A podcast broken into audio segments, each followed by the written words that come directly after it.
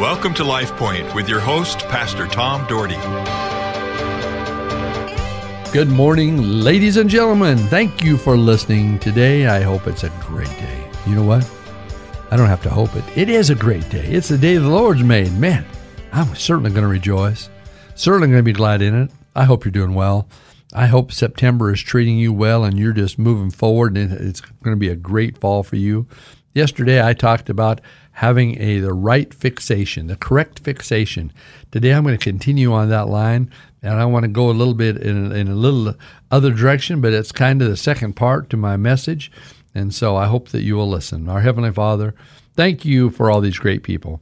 Thank you for their lives. Thank you for their friendship. Thank you for their kind comments so often. Lord, we know that we're not perfect, and I am certainly not perfect. And Lord, I know that you love us for who we are. We are your creation, and you made us in your image, and you've forgiven us. Thank you for forgiving us. God, I pray everybody listening today has asked you to come into their lives and to forgive them of their sins and to put your faith, their faith and trust in you and you alone. Thank you for them. I pray in Jesus' name. Amen. You know, God gives hope when we can't see it. Do you know that? When you can't see the outcome, you don't know what's out there, God gives us hope. In fact, we find the words of God to the prophet Jeremiah in Jeremiah 29:11, and I believe I'm going to use a couple of Jeremiah scriptures today, but 29:11 is the most popular, one of the most popular in the Old Testament.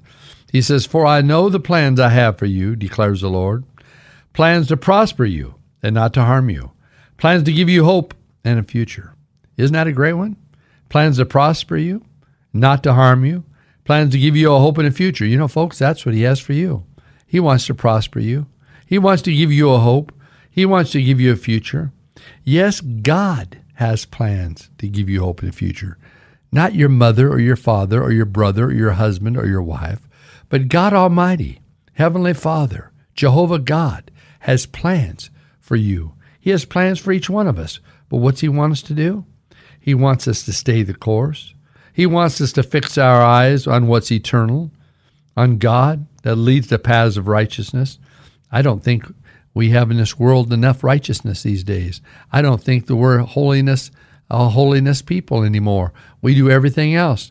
I'm, you know, I hear tendencies of people, and I see it all the time.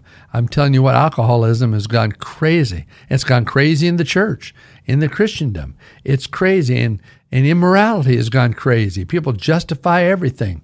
We justify every sin that's laid out in the Bible, whether it's from drunkenness to alcoholism to uh, lying to cheating. We justify it and we keep living that way. Folks, we better be careful we better be careful. It's time to return to what God has for us. He wants us to be a holy people, a people that's so in love with Him that we want to be a living witness for Him. We don't want to cause anybody to stumble by our actions, but yet many people do. I see it all the time. I hear about it all the time. All you have to do is get on your friends' Facebook pages and find out about everything they're doing. I don't have Facebook, but I have people tell me that all the time. Oh, we heard so and so did this. All they talk about is all their drinking escapades. I can't even say the word. But, uh, you know, they have all these uh, escapades, I think the word is. But he, we, you know, we have all these things, and everybody's bragging about everything they're doing. Oh, I did this, I did that. A lot of things they're doing that certainly wouldn't be uh, stamped by God, but yet that's what makes them happy. Folks, we better start doing things that make makes God happy. You know, I'm telling you what, reckless living is something that's out there all over the place. But it happens much less, folks, when your eyes are fixed on Jesus Christ because you're going to honor him. You're going to honor him. You're going to walk with him, as I talked about yesterday. Philippians chapter 4, verse 19 says, And my God will meet all your needs according to his riches in glory in Christ Jesus. How many of your needs will he meet? He says, I'll meet all of your needs. Not some of them. I'll meet all of your needs. Folks, if you honor him, if you put him first, if you're sincere about your walk with him, see, God's power is enough. He will take care of us. But as you and I know, it's about a faith walk. It's about believing. It's about praying and believing that God is watching over us and God has a plan for our lives. Sometimes we start praying and something doesn't happen the way we want it, and we stop praying because, oh, God doesn't care. God's not listening. Folks, God hears your every cry. Are you crying out to Him? Are you being honest before Him? Are you repenting to Him? What are you doing about Him?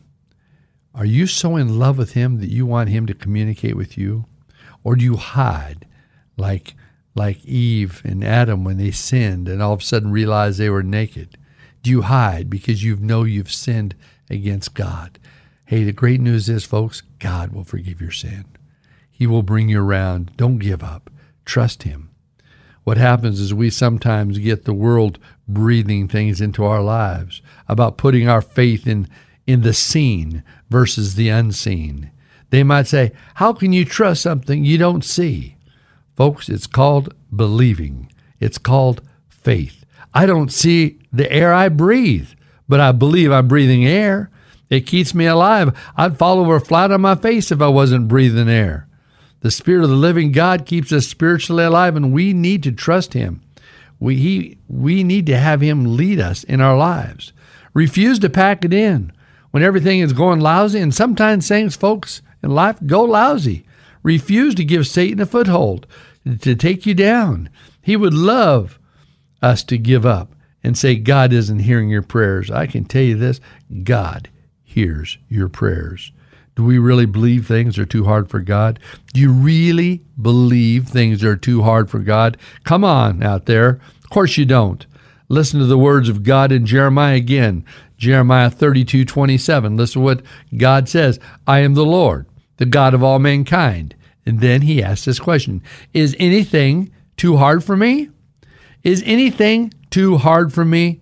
See, God made things abundantly clear to Jeremiah and to all those he spoke into the Bible. I know we all wish we could have his word speak audibly to us. We'd, we'd love to be able to hear him say, No, don't do that. Yes, do that. Move here, do this, take that job. We'd love that, but that isn't the way it works. So it's never worked that way. But he has used instruments, he has used situations, he has used people to speak good news into your life and to show you the way. We all have choices to accept it or reject it. And most of us have made that choice. I believe most of you listening today have made that choice to either believe and accept it or reject it. But if there's some of you that have not made that choice to believe, I pray today you'd give God a chance to work in your life that you'd be amazed at his mighty power and the direction he will bring you. God's intentions are always right. You hear that? God's intentions are always right. Not sometimes right, not right a few times. He is a creator of mankind. He knows what's best for you and for me. It's just for us to listen and to follow and to sense his direction and to say yes to his call. A favorite story of mine in the Bible is the story of Joseph and how he stood his ground and allowed God to lead him. His brothers were jealous of their dad's love for Joseph. Joseph was a favorite. Joseph had a, little brother Benjamin, and he had 10 step brothers. And yet, Jacob loved his son Joseph and bought him a coat of many colors, a really nice coat. And so he showed him great favoritism, which isn't right to begin with, but he did and the brothers were highly jealous. And then Joseph started telling about all the dreams he was having. They would bow down to him, and his brothers got angry. So angry they wanted to kill him. But the good news is they sold him into slavery. And in that slavery, as hard as that had to be for Joseph to have their brothers sell him out, God was with him. Joseph recognized that. He became the head of Potiphar's house. He became the head leader until Potiphar's wife tried to tried to set him up and tried to get him in trouble, tried to falsely accuse him, and he went to jail falsely. But then he became a leader in jail. He became a leader for everyone. And then later on, later on, God promoted him to the second in all the land of Egypt. Unbelievable. Why? Because his faithfulness. Through it all, Joseph saw the big picture. He must have been discouraged to have his brothers turn on him. I would be. But he stayed faithful to God, and God blessed him. People, that's what it's about. Staying faithful to God. Don't let the circumstances of life have you turn your back on God? Turn to him all the more. Well, then his brothers panic set in when they found out that he was in charge of all them, and they were scared, and they they uh, they started talking, and what are we going to do? And, and they were real frustrated. And You see that story. I don't have time to read it today, but in Genesis 50, verse 15 through 21, they didn't know how they were going to handle him. But Joseph made it clear that he forgave them because he had an honest relationship with his heavenly Father. And he received the benefit of God's hand because he was obedient to God. People of God, you all have that choice to make. I have that choice to make. Recognize this that God watches over you. God saves the crushed spirit. Let me say that again. God saves the crushed spirit. We all have been brokenhearted at times. You know, I tell you, I remember being brokenhearted as a teenager. I had this little girlfriend. Her name was Lou Ann, and and in ninth grade, and I had such a massive crush on her. It was a horrible crush. In fact, when she dumped me, I didn't eat for two days. And if you know Tom Dougherty, you know that's not normal. I just it was a horrible thing. And I it took me a hard time to get over that brokenheartedness. I, and you know, and sometimes that's the way it is in different things in life. You your spirit is crushed, but you got to get going again. I finally had my friends kind of pick me up. See, we feel like our world has come unraveled, and it probably has. But listen to David's words in Psalm 34:18. The Lord is close to the brokenhearted and saves those who are crushed in spirit. Yes, the Lord is near to you. He'll always be near to you. You're not on an island all by yourself. You know, you know, He is there. He has rescued you. He didn't let you down. He is never going to leave, let you down. But you must admit where you failed God and trust Him and ask God to forgive you. And you know what? He's going to bring you back. And you know, God's intentions are always right. Just trust in Him. In fact, trust in Him today. LifePoint is a ministry of the Cloverdale Church of God. If you would like a copy of today's broadcast or would like more information about the church, please call us at 208 362 1700 or write to Cloverdale Church of God, 3755 South Cloverdale Road, Boise, Idaho 83709. You may also visit us at our website, www.cloverdalechurch.org. Thank you for listening and have a blessed day.